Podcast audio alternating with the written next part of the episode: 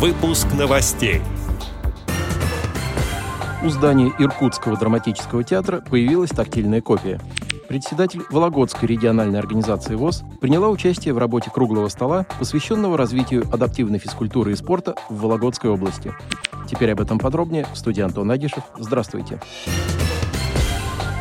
Председатель Вологодской региональной организации ВОЗ Ольга Мединцева приняла участие в работе круглого стола «Перспективы развития адаптивной физической культуры и спорта в Вологодской области», который проходил в законодательном собрании области.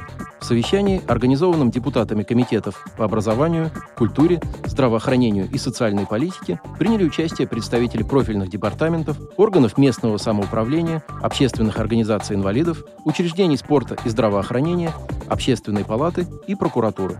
По данным правительства области, деятельность по развитию адаптивной физической культуры и спорта в регионе осуществляют более 140 учреждений и организаций.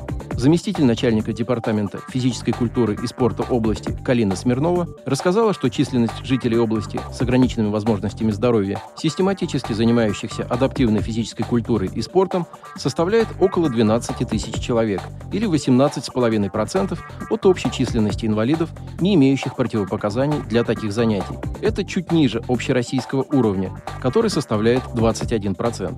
Как было отмечено председателем Вологодской РОВОЗ Ольгой Мединцевой, основными препятствиями в повышении доли инвалидов, вовлеченных в адаптивную физкультуру и спорт, является недостаточное количество специалистов в этой области, отсутствие специализированных групп, секций и отделений, а также недостаточный объем финансирования.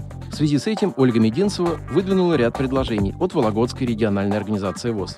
Вторая проблема, озвученная на совещании, связана с недоступностью объектов спорта для инвалидов. Нехватка оборудования, средств помощи, снарядов.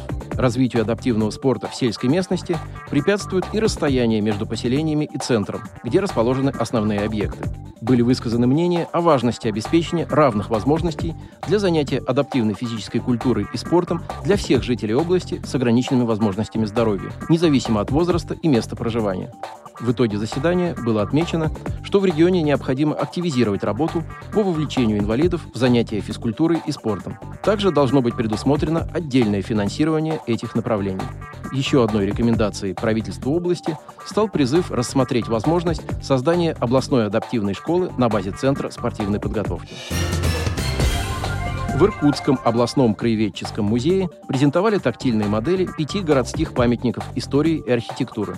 Модели получили храм Спаса Нерукотворного образа, здание Иркутского областного краеведческого музея, Римско-католической церкви Успения Богородицы, Иркутского академического драматического театра и Московских триумфальных ворот. Тактильные макеты, изготовленные в мастерской Михаила и Ольги Шу, теперь смогут изучать на экскурсиях по городу незрячие и слабовидящие люди.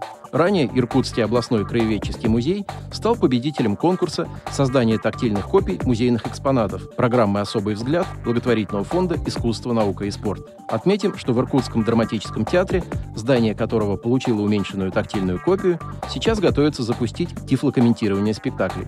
13 октября театр примет зрителей на спектакле «Любовь и голуби», который пройдет с тифлокомментированием. Отдел новостей «Радио ВОЗ» приглашает к сотрудничеству региональной организации. Наш адрес новости – собакарадиовоз.ру. О новостях вам рассказал Антон Агишев. До встречи на «Радио ВОЗ».